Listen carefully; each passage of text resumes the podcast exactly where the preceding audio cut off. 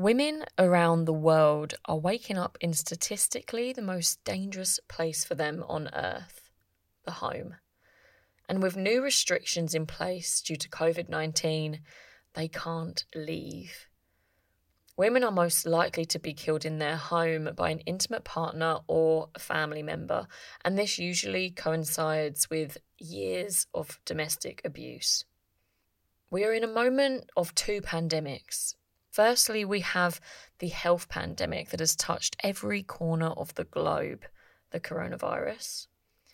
And then we have this other pandemic that is affecting far more people than we understand or that we'd really like to admit, and that's domestic abuse. Today, we'll be looking at both of these pandemics coinciding with each other. What do we know about the domestic abuse pandemic?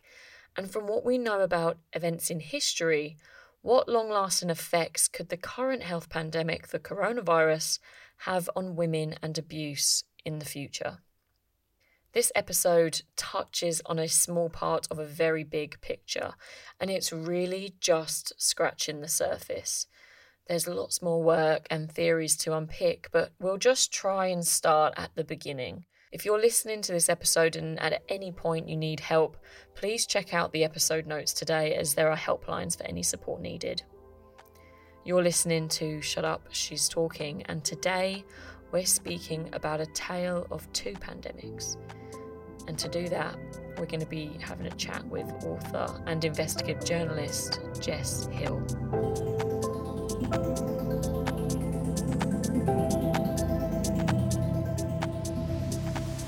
Jess wrote a book in 2019 called See What You Made Me Do. She spoke to men and women who have either experienced abuse or, in some cases, have been the abusers. See What You Made Me Do is an incredible window into home lives that we just don't often get to see or hear about. Jess is an investigative journalist and has been a correspondent in the Middle East, so I wanted to know how did Jess stumble across this subject of domestic abuse? Yeah, it was quite accidental. I'd never imagined that this would be my calling. I mean, I'd, I'd always been interested in, I guess, in women's issues, for want of a better term, but I didn't actually get into it until 2014, around the time of the Victorian Royal Commission into Domestic Violence, after the murder of Luke Batty in Victoria and the non stop advocacy of Rosie Batty, his mother, I was asked to do a long form feature by Nick the, the editor of the Monthly, on on domestic violence, and that was really the first time I had thought twice about it. I mean, obviously, like everyone else, I'd been horrified by what happened to Luke, but um, aside from that, it had not really entered my my personal experience. I did not think I had any family history of it, and I had little to no understanding of it. And it took a long time for me to actually get a sense of the enormous scale of it instead of trying to understand it as this phenomenon that occurs between two people in a relationship, but understanding how it occurs on a society wide level and how it is, you know, perpetuated throughout the legal system. And also, I guess, that at the nexus of it is power and control. Jess entered this field with a background in investigative journalism, so she's a master at getting straight to the facts, sifting through the shit, the weeds, and finding the core of issues, stories, and investigations. And any investigative journalist worth their salt never gives up. And Jess has this relentless work ethic. You, you can tell just by reading her book that the details are at the core and they shine. We think we know what domestic abuse looks like, but there is a reason why we call this abuse and not domestic violence anymore. Violence leaves traces of evidence. Abuse doesn't always leave a mark, and so it can be really hard to identify. Abuse isn't always physical like violence is, and just from looking at someone, you might not be able to tell that they are being abused. Over time, the knowledge we have of domestic abuse has changed. Although the battered wife cowering in the corner is still imprinted in our minds when we think of abuse, research has come a long way and we know more about how perpetrators work. So I asked Jess, how comprehensive is our knowledge of domestic abuse?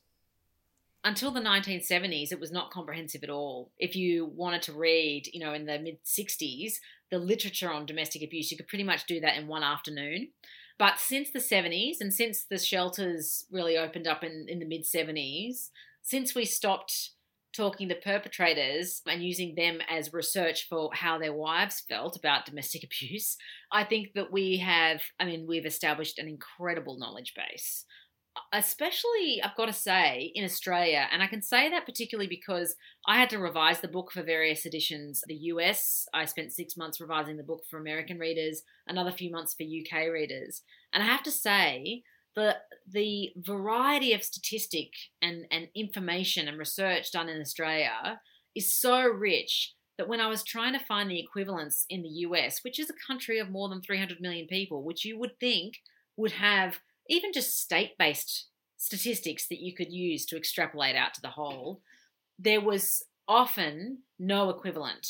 And so I think that in Australia, especially over the last five years, but even, you know, from the last 10 to 15 years, we've actually had an incredible research base on this. And ANROWS, which is the federal research body, they do ongoing, really amazing research that puts us in a in a really good position to understand this. In the journey to understand domestic abuse throughout the years, it has had many faces. One face is a familiar one, perhaps, and that's the battered woman. This has become a model for experts and is what we recognise domestic abuse as in the West. The battered woman syndrome focuses a bit more on physical violence, but there's definitely emotional violence in there as well. But this is when a woman is subjected to abuse and is perhaps in denial that it's really happening or believes she caused the abuse. So it's her fault um, and ultimately she's to blame. Another face of the abused woman is the feminine masochist. Sigmund Freud, the founding father of psychoanalysis, wrote essays in the 1930s about masochism and theorized the feminine masochist. It's a theory of pain and humiliation tied with love, forgiveness, and reward. So she fantasizes about violence, and the more she suffers, the more love and forgiveness she will expect in return ultimately she likes it. Now, that may be oversimplifying this theory somewhat, but that's basically what Freud is saying. And that was the primary reason, apparently, as to why women weren't leaving, because they either liked it or because they felt that the more pain they experienced, the greater the love would be that they shared with their partner. Freud said this was learned through childhood too. So, after a naughty child had received um, their punishment, however painful it may have been, usually after that came an element of forgiveness from the parent to the child, or a reward, or hugs and love. Really ingrains this idea of when pain is had and when punishment is had, soon after love will be there too. This theory has also, I think, made its way into our psyches and is reflected in what we see in literature and in film and in Hollywood. I mean, the narrative arcs in our favourite love stories leads characters to pain and suffering and rejection and heartbreak before the happy ending. So we've been conditioned to see and to forgive pain and potentially some abuse in search for a happy ending and, and for our own love story. So throughout the years, we've seen these different faces. We've seen the masochist woman, we've seen and the battered wife syndrome. Both of these focused a lot on physical violence and, and women cowering in the corner and being physically weaker than men. And in the 1970s, something happened after the women's movement, which meant refuges for domestic abuse victims began opening up and for the first time, they were recording the type of abuse that these women were actually suffering from their perspective. And it's the stories from these refuges in the 1970s and beyond that have formed our knowledge and theories about domestic abuse now. Support workers back then were familiar with violence, but for the first time, survivors were telling stories of coercive control. For the first time, people listened to the everyday details of these victims, and researchers were shocked, mainly because it sounded very familiar. They were telling stories where their abusers would isolate them from their friends and families, enforce strict rules to preoccupy their day so they had no time left but to serve the abuser, and slowly indoctrinate them so that their whole identity became about their abuser and they were ultimately captive in their own home. Before these stories of control, Researchers only knew of one time in history when this had happened before, when a group of people had been brainwashed, essentially, turned their backs on the ones they loved to stay and serve the enemy. Three years ago, the United States was stunned by an announcement from war torn Korea.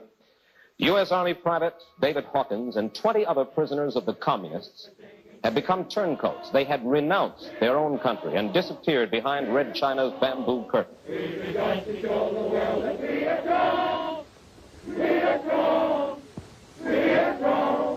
Does anybody want to go home? No!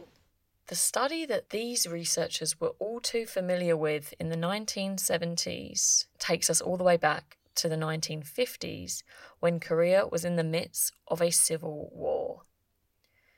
North Korea was backed by the Soviet Union and China, and South Korea was backed by the United States. The Cold War was in full swing. Psychological warfare, propaganda, espionage, that was all at its height. But it's the tactics and techniques applied to American prisoners of war in Chinese camps in Korea that make up the basis of our knowledge on coercive control today. These exact methods were applied to domestic abuse victims. The first real mapping of coercive control was done by this US Air Force sociologist, Albert Biderman. And he did that after US soldiers returned from the Korean War, from the prisoner of war camps, and they had shocked the American public in how much they had, you know, looked like they were collaborating with the enemy and they were confessing to false atrocities and really, you know, really bad ones. And they had informed on fellow prisoners, and some of them had even defected to China after they had been freed. And to the American mind, this was just outrageous and a sign of well, they couldn't pick it pick out whether it was a sign of bad mothering. Um, and then they mm. they landed Interesting. on Interesting. that was that was the first thing. It was um it was something like gone soft itis or something, you know, mummy itis wow. or I can't remember the term they used, but you know, they tried everything to basically blame it on anyone but the actual soldiers. But they they came to the point where it was like this is a sign of brainwashing. These soldiers have been brainwashed and and they have the the Soviets have developed some machine where you can erase all of man's memories and thoughts and install entirely new ones. But a bunch of people, and especially in the US Air Force, thought this sounded really dodgy, and Albert Biderman was one of them. And so he decided to, shock horror, actually interview the returned servicemen instead of just making up what had happened to them and ask them, well, what did they do to you in those camps? And by interviewing them, he was able to get what was basically the same architecture of a story from everyone he talked to, which was that there were essentially eight techniques that the captors used against them that all culminated in three effects, which was dependency, debility, and dread. And they wow. were things like isolation, monopolizing the prisoner's perception, so making them focus inward on what they were doing and what they could change, you know, in themselves to alter their circumstances, degradation, threats, alternating punishments with rewards. So sometimes being kind and generous and, and reinstating a, a type of security and then, you know, betraying that again. And what Biderman found was that these eight techniques were mostly entirely non physical. So when he came back to testify to Congress and various other places about what had happened to these men, he did not include physical violence on that list. And when people said, well, how could you possibly get people to behave like that without being physically violent? He said, well, don't get me wrong. There were often and sometimes like sadistic levels of violence used against these men, but actually violence was not core to getting them to do what they want, what the captors wanted them to do. In fact, sometimes the physical violence would go against what the captors were trying mm. to do, which was to override the man's autonomy, to basically take over their perspective and as such so that the man would be seeing his world through his captor's eyes as a way of securing himself. So it wasn't it wasn't until the 70s, 80s, women and children start to flee to these newly opened refuges. And so their testimonies start to really build up. And what a lot of these shelters are finding is that they can finish the stories before the women have stopped telling them. And they found um, Diana Russell, particularly, now the late Diana Russell, she just died a few weeks mm-hmm. ago. She wrote this book, Rape in Marriage, and she took what were now the universally acknowledged sort of techniques of coercion and ran them alongside the now acknowledged techniques of, um, of domestic abuse and found that they were practically identical. And a lot of the research now is on the fact that anybody who wants to override another person's autonomy and to, to override their independence and gain a type of control over somebody will either strategically or even spontaneously recreate these same techniques. So, be they cult leaders, be they human traffickers, be they, you know, political prisoner takers, anyone who is keeping someone in a state of captivity who wants to change their captives' behavior and basically train them into a state of compliance uses these same techniques.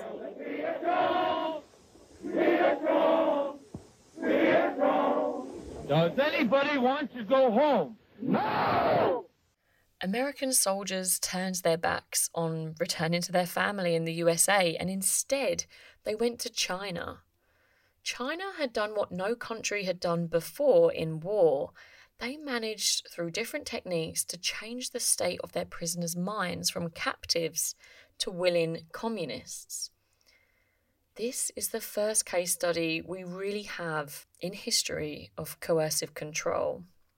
The terrifying thing that Jess just spoke of was that whether perpetrators are spontaneously or strategically using these methods, they use methods of coercive control to hold their victims captive and this can turn even the most patriotic American soldier into a turncoat.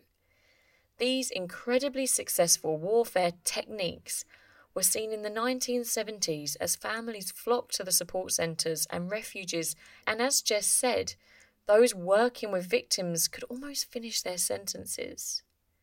Humans, somehow across borders, across homes, and the military, have worked out how to take over the brain and control the mind. And that is our basis of domestic abuse today. These American soldiers were taken by a military they knew to be the enemy.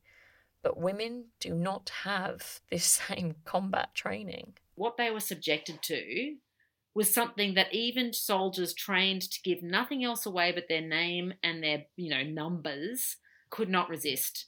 And yet these prisoners of war were taken captive by people they knew to be the enemy. And women are taken captive by men who they have no reason to suspect.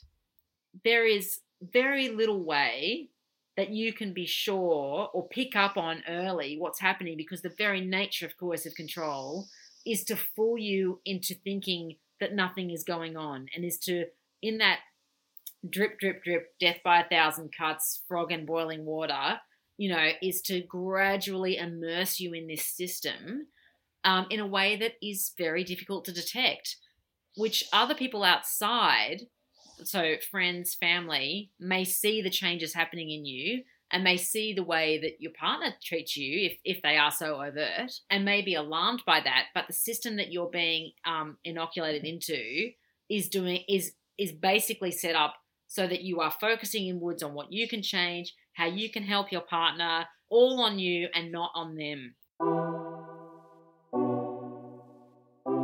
Every woman i have ever worked with has a safety zone an area in their life. It mm. could be a supplemental relationship, it could be an object, it could be almost anything, place in their life that they can go to feel free and breathe the air of a free person.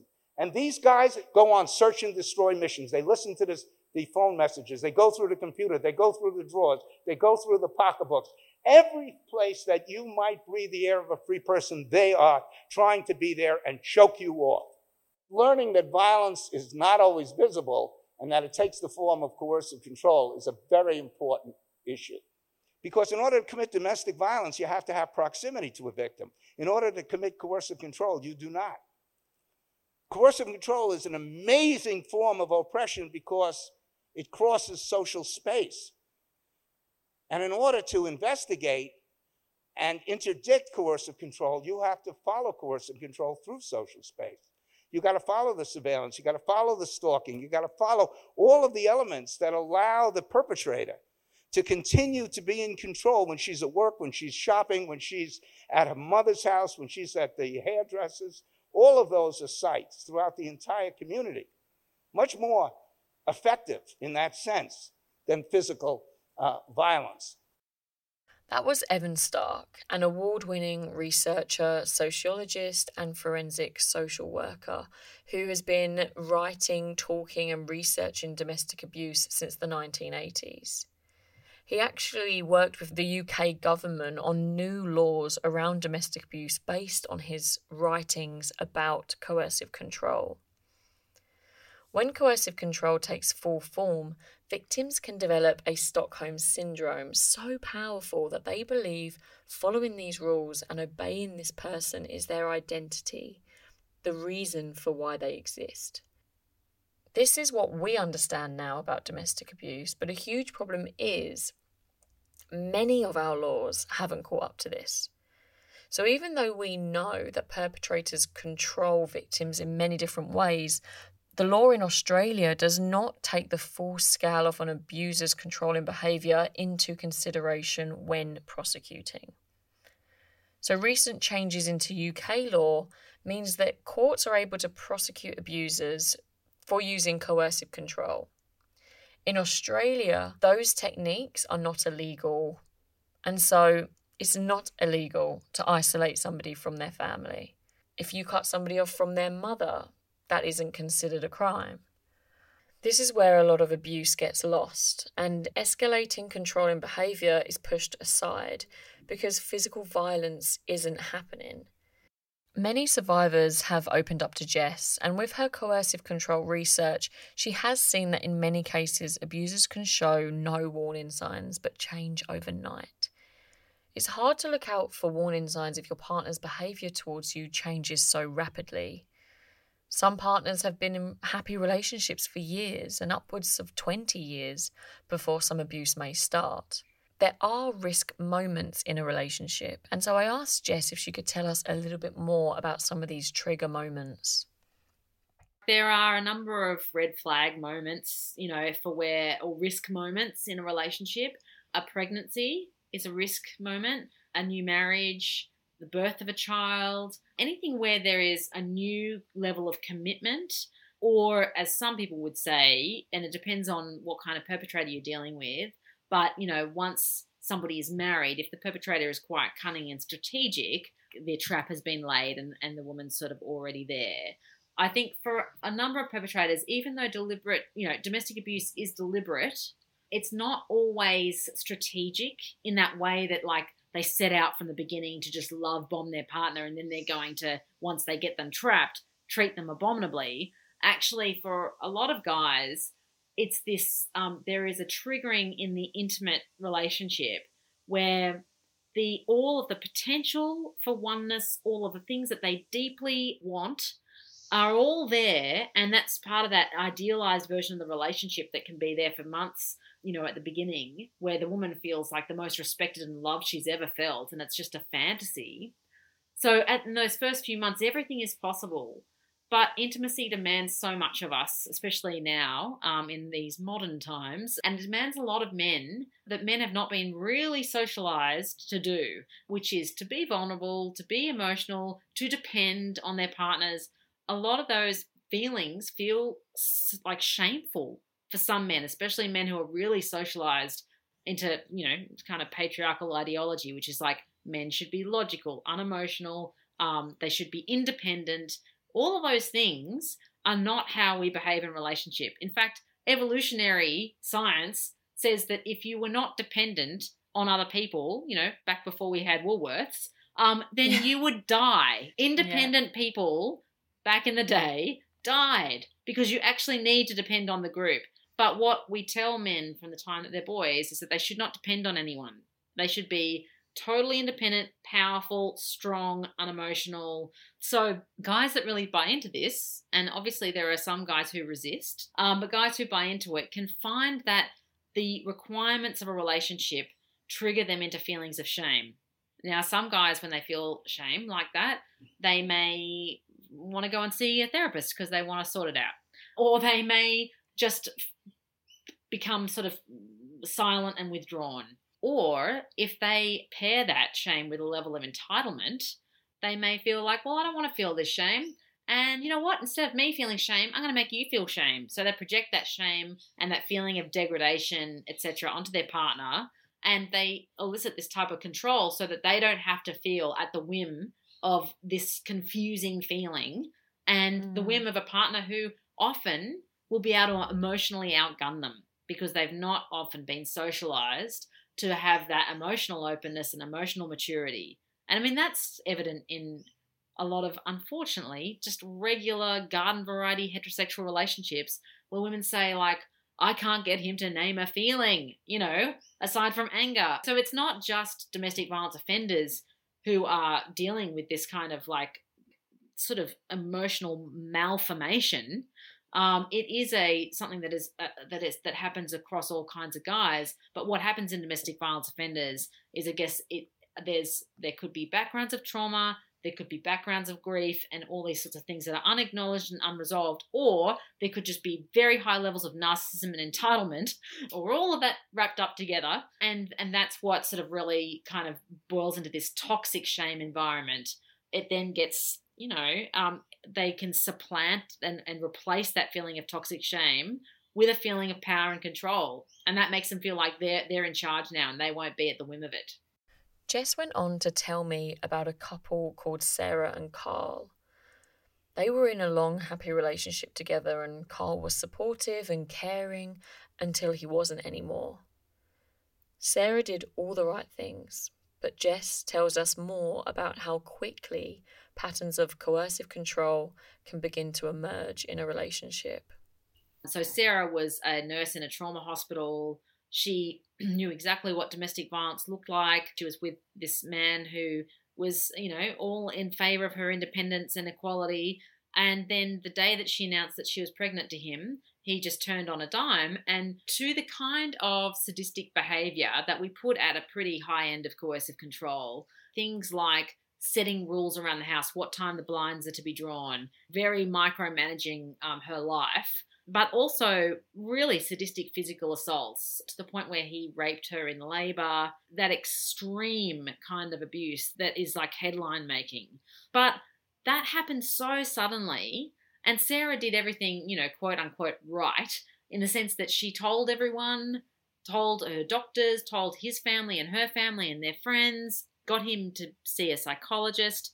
And you know, she says that she worked him like a psych patient, that she basically just tried to make sure that he didn't have to make his own lunch, he didn't have to, you know, and herein lies the problem is that Sarah was trying to fix him, and by him just sort of going along with it, looks like he was being part of that.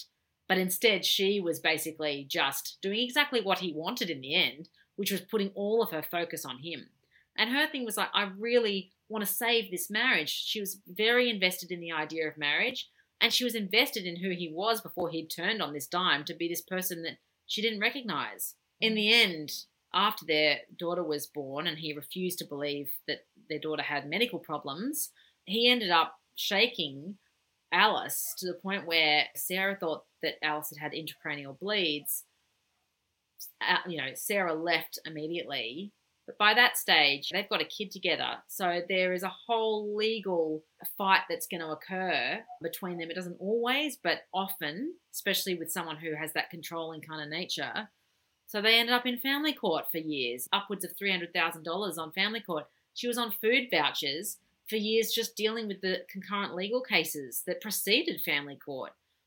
here's someone who does everything that she's supposed to, apparently, but this guy who turned on a dime, who for some reason the announcement of pregnancy triggered in him a type of Mr. Hyde character, and no amount of the best specialists were going to fix that in him because he had no intention of addressing it in himself. He was just going along with it. And I think what it tells us about coercive control, I mean, we can only hypothesize what went on in his head, but he obviously could identify with himself as someone who is supporting his his partner, wife to be independent and have her own career and all the rest of it until a child was brought in.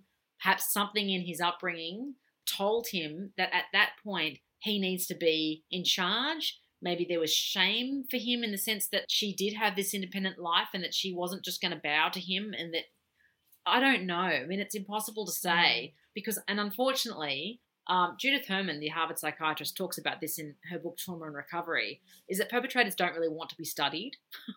and even if they do, they don't necessarily have the insight that we require to really understand why they made certain choices or why behaviors started to emerge out of them. Did like did he con Sarah into this like sense of security and willfully like hide this part of his personality? No idea. It doesn't seem likely, but I really don't know.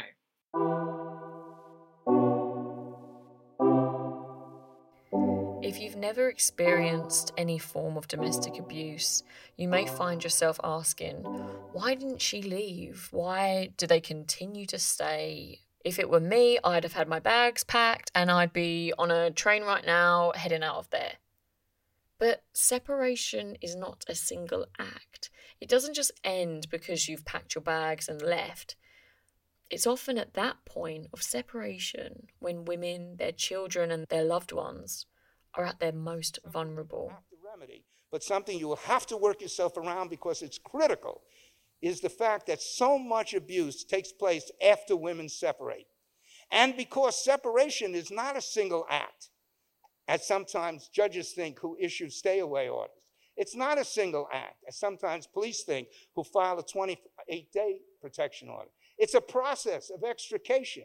Women leave an average of three, five, seven times, depending on the area. And if we don't document who has control of the credit cards, who has the money, who's monitoring all of her expenses and making her return things uh, when he doesn't like what she's getting, then we haven't begun to uh, conduct a serious crime investigation or really get the story we need. Not only are women and children more vulnerable and at a greater risk of violence at the point of when they leave, but the longer a victim stays with their abuser, the harder it is to gain services.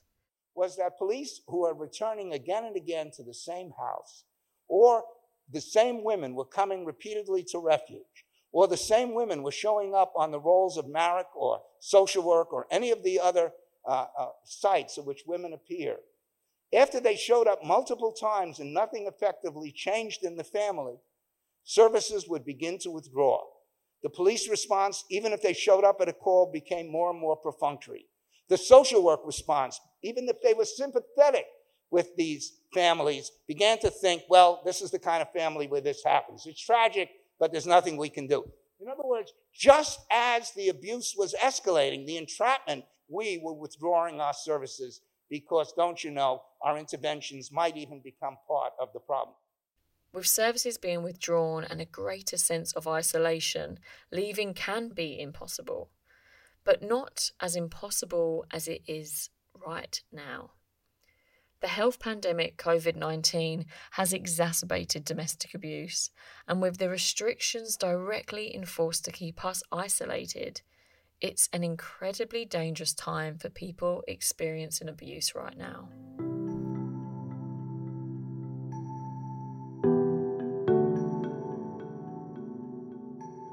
Millions around the world have been forced into isolation as governments try and protect the most vulnerable, the old and the sick, from COVID 19. But these lockdowns have exposed another category of vulnerable people to that which they fear the most domestic abuse activists in Brazil, Germany, and Italy have sounded the alarm. In China's Hubei province, the initial epicenter of the pandemic, reported cases of domestic violence in one county more than tripled during the lockdown, according to activists. The Catalan regional government said calls to its helpline rose by 20% in the first few days of the confinement period. During the COVID 19 pandemic, we've seen surges around the world of domestic abuse. The UK's largest domestic abuse charity, Refuge, reported a 700% increase in calls to its helpline in a single day. And a recent survey by the Australian Institute of Criminology found that nearly 1 in 10 women had experienced domestic abuse from a current or former partner since the start of the pandemic. Two thirds of these women said their partner had been abusive for the first time or that their violence had become more frequent and severe. Jess wrote an article recently for a publication in Melbourne called The Monthly, where she reported about the current state of domestic abuse in Australia and how abusers are also adapting to this crisis. Researchers from Monash University in Melbourne found that frontline victim support workers reported abuse was becoming more intense and abusers were beginning to twist COVID restrictions into everyday life. Victims have reported that their abusers have been upping their surveillance to track their movements since COVID. And many perpetrators are adapting their abuse and using the coronavirus as a tool for example, there have been reports of partners being made to scrub themselves until they bled to ensure they were clear of the virus, or abusers spreading rumours within their community that their partners have or had the virus to further isolate them from their family and friends. I gotta say, it was higher than I expected. I, I knew that there'd been an increase and that there always is. There always is an increase.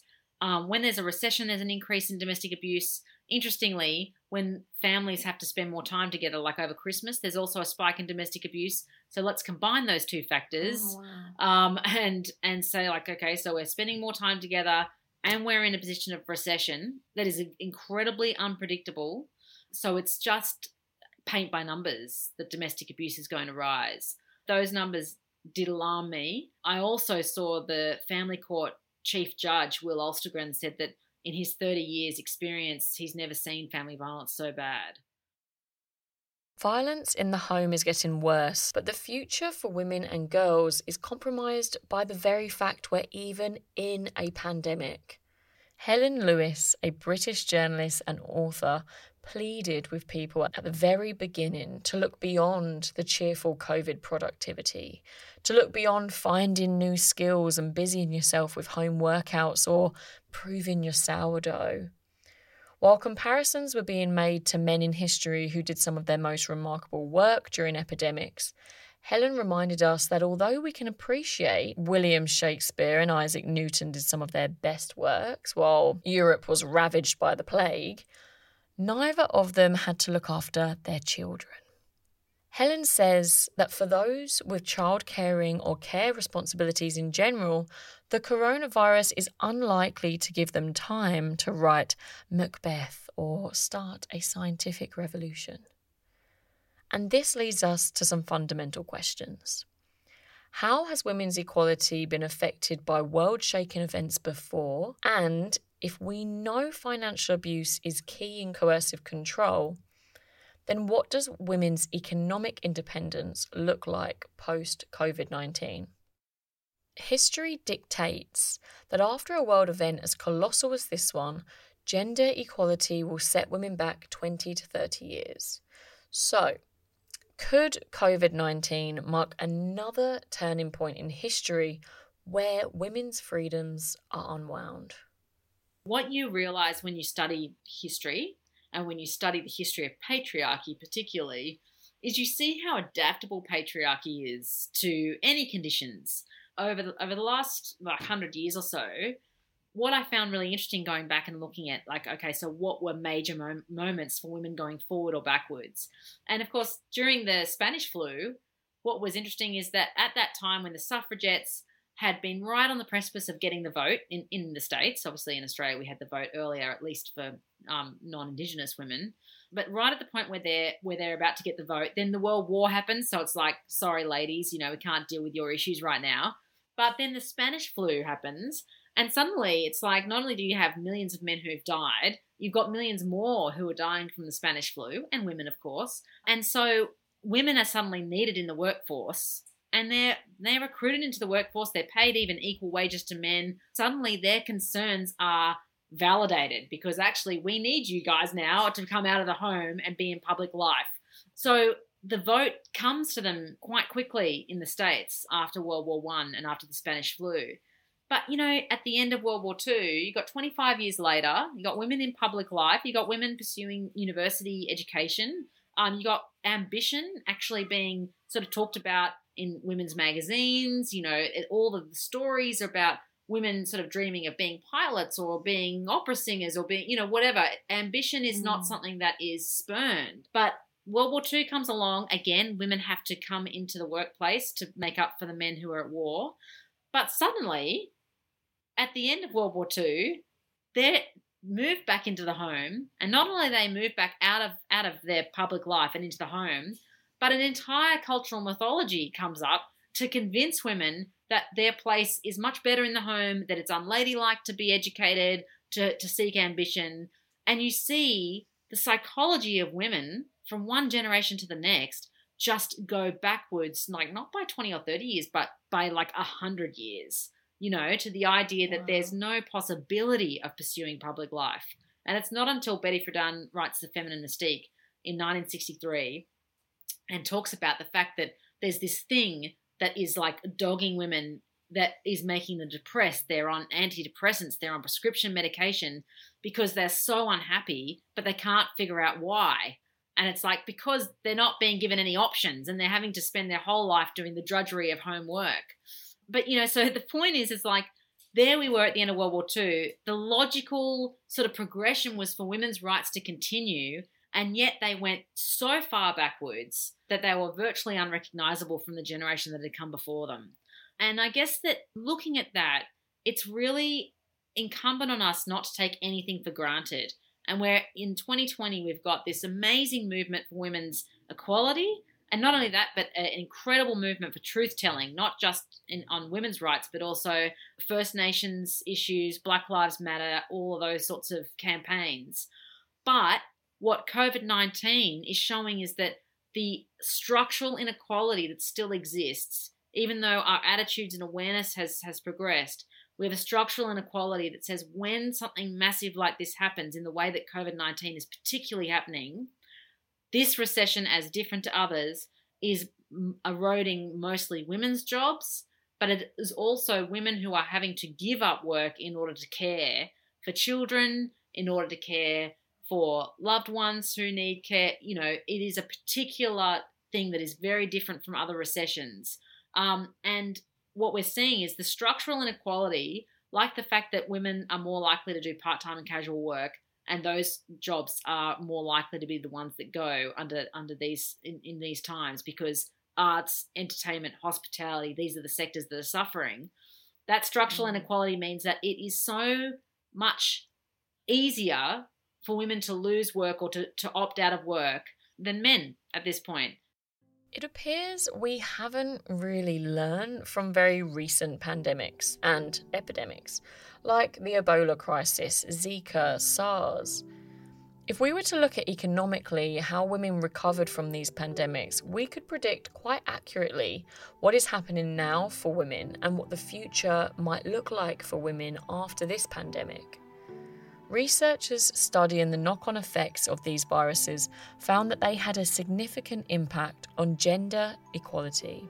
Julia Smith, a health policy researcher, told the New York Times that in West Africa, everyone's income was affected by the 2014 Ebola outbreak, but men's income returned to what they had made before the outbreak much faster than women's did. At the time, there was a decline in childhood vaccinations too. And so eventually, when children contracted the disease, maybe a year later, mothers had to take time off then to look after the children as well.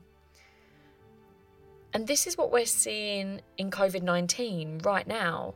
women are picking up more of the childcare responsibilities and the domestic labour in Australia, in the UK, and globally. We're also seeing that women's work has been reduced significantly more so than men's, and statistics show that women are now not applying for jobs either. The fact that women have slowed down in the application process signifies that women have already taken up roles as the domestic carers or labourers in the home. So, what happened in West Africa following Ebola isn't an isolated event. The decline in women's financial independence is consistent, and it's reflecting what we see now. The reason why the UN has said that you need to have a gendered policy response to this issue and to this crisis is that basically the logic of this moment, unfortunately, is for women to go backwards and to go back into the home. Like if you have in Australia, the average man declares about $69,000 to the tax office and the average woman declares 48,000. So if you've got a couple and you need the children homeschooled, then it's unfortunately depressingly logical for a lot of families for the woman to step out of the workforce. And without that economic independence, I guess that's where further control can become imbalanced in a relationship, leaving women feeling trapped even further. Exactly. And I've got to say, and this is why this this subject is just endlessly opening out, uh, because mm. financial abuse and financial independence on the other side that is so fundamental to domestic abuse. Financial independence is absolutely critical for women. The vulnerability that comes with being financially dependent on a man, which there may be all good reasons for it. There may be that you've decided to be a stay at home mother. There may be, you know, all legitimate reasons for it. But the fact remains that once you are dependent on your partner, you are vulnerable to their abuse. Now, for a lot of, you know, partners, there won't be an abusive situation, but for too many, there are. And financial abuse is actually more common to domestic abuse relationships than physical violence. So, like 90 to 95% of women in domestic abuse experience financial abuse, whereas the experience of physical violence is much more varied. So, I think that what COVID 19 is showing up is like these very, what seemed like kind of boring, things to be discussed on UN panels or whatever, you know, uh, things that are not very sexy are actually yeah. at the very core of what we need to be addressing. And yet, our government, you know, the first thing that they do when they decide to snap back to the pre COVID economy is let's cancel free childcare, take childcare workers off JobKeeper, and let's stimulate the economy by putting a whole shitload of money into the construction sector. And let's also, while we're at it, double the fees for arts degrees, which are, you know, majority populated by women. So it's no like mystery what's going on here. And it, and I'm not to say that they sit down and they kind of like, you know, tap their fingers together um, uh, malevolently and decide how to screw over women. But it's just that is the that's where it emerges towards. That's where because the real sectors are the sectors that building happens in, and women really well, you know, if they're doing a bit of part time work to make up the, the monetary, you know, gap, well, the family will just have to tighten their belts while we're in this crisis. And I think Simone de Beauvoir really sums it up. She just said, never forget that a political, economical, or religious crisis will be enough to cast doubts on women's rights. These rights will never be vested. You'll have to stay vigilant your whole life. And that's the moment we're in now. Everything that we have spoken about today is often framed as women's issues. But these are men's issues.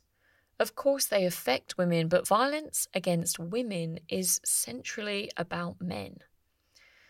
And traditional gender roles play a huge part in today's abuse.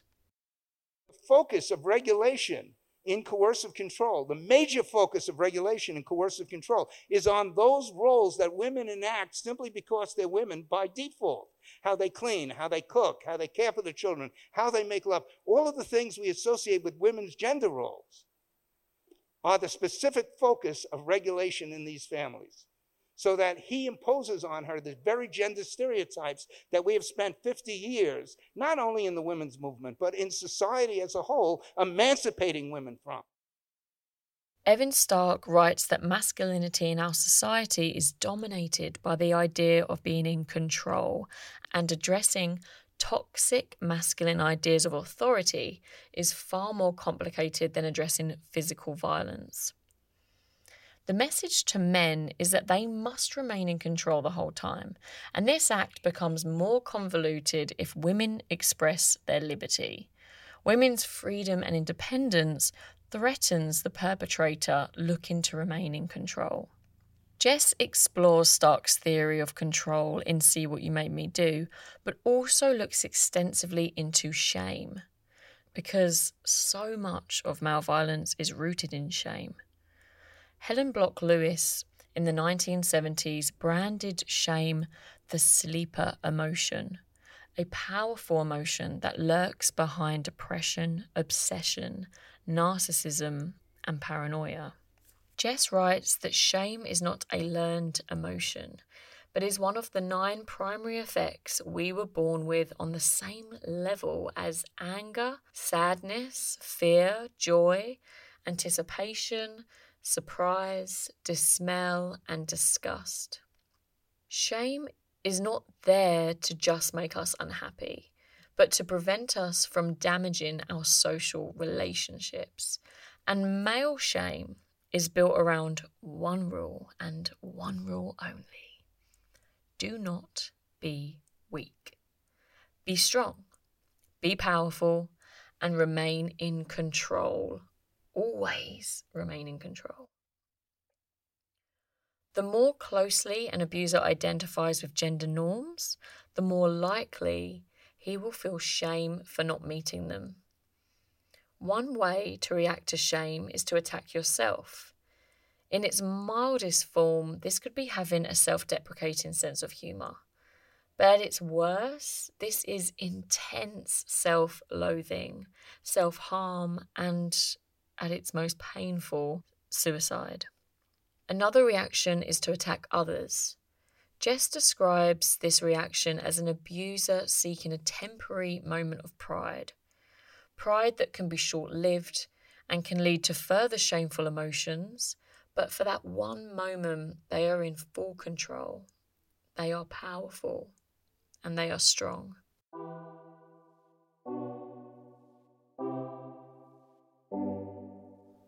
I wonder if we even know half of how big this problem is. We know that domestic abuse and coercive control happens in the LGBTQI community, but we don't have as much data and research on this. It is building, and we will learn more, but at the moment, the majority of the research we have accessible is with binary people in hetero relationships. I don't think we know as much as we should about domestic abuse, but being aware of what some of these signs are is critical to becoming better acquainted with the techniques designed to control us. If we can look out for any warning signs of coercive control in our friends and in our own relationships, it may be life saving. And I wonder if any of us know how big this problem is. After knowing so much and speaking with so many people, does Jess still find it hard to believe?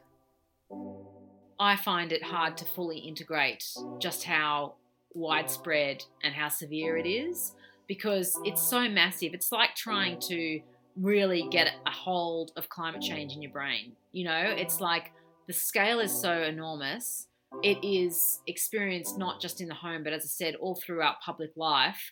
And in that way, I think it's just, it's impossible to integrate also because it's so opposite to what we believe or hope for that the family is a place of nurturing, um, that the home should be the safest place for us. And all of the, you know, I'm sure people are very familiar with all the lines the home is the most dangerous place for a woman, etc. But it's very hard for people to actually just really take into their heart what that means because it's exactly the opposite of what we've been raised to believe and what we need to believe in order to just continue living our lives and, and trusting and falling in love and all the things we need to do to have a functioning society. It's what the truth is, and we've known this since 1975 when the first family violence surveys were done.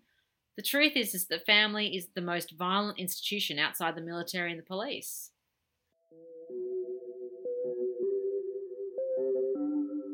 Abuse can be prevented. It's one of the only crimes that we know that can actually be prevented. And the reason we know this is because the number of cases that are new cases in our community is very, very small.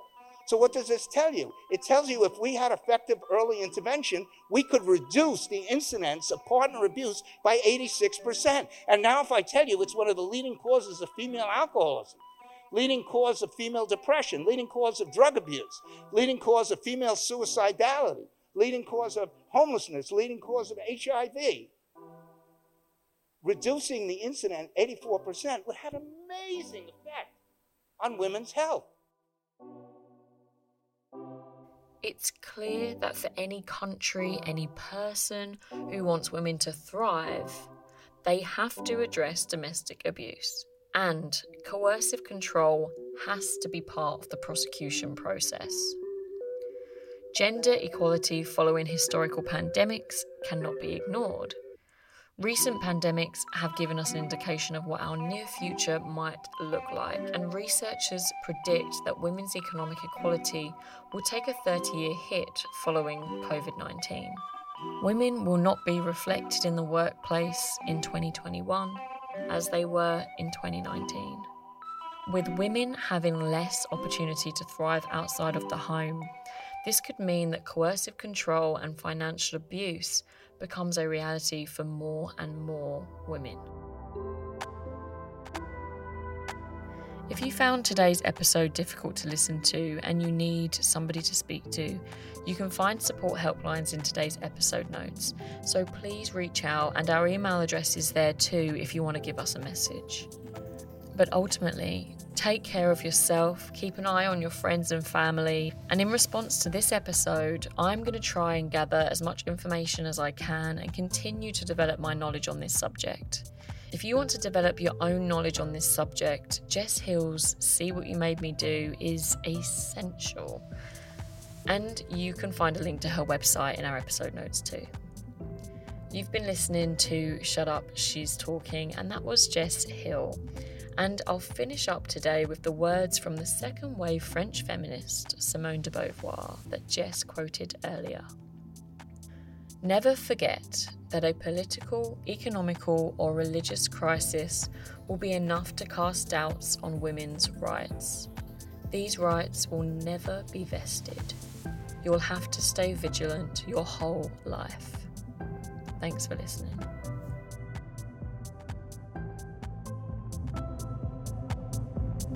you